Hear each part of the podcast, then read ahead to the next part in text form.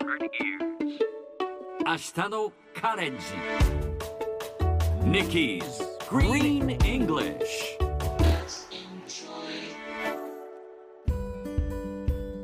Hi everyone! ここからは地球環境に関する最新のトピックスからすぐに使える英語フレーズを学んでいく Nikki's Green English の時間です。早速今日のトピックを Check it out! グレタ・トゥンベリさんは国連の気候変動会議を延期するべきだと考えています。これはイギリスの BBC がインタビューしたもの。グレタさんは11月にイギリスのグラスゴーで行われる国連の気候変動会議 COP26 に出席しない意向を明らかにしましたその理由は新型コロナ全世界でのワクチン接種がもっと普及するまで会議の開催を延期した方がいいと考えているそうです。環境問題も大事だけど感染症対策も大事ですね。さてこのニュースを英語にするとこんな感じ。Greta Thunberg believes the UN climate conference should be postponed. 今日は最後に出た postpone をピックアップします。Postpone スペルは P-O-S-T P-O-N-E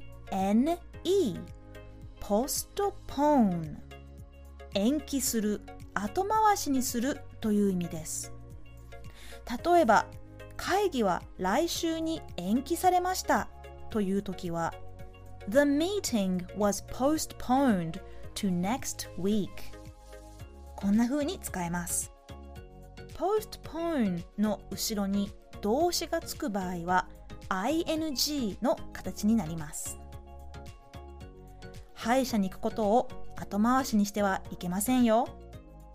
You must not postpone going to the dentist.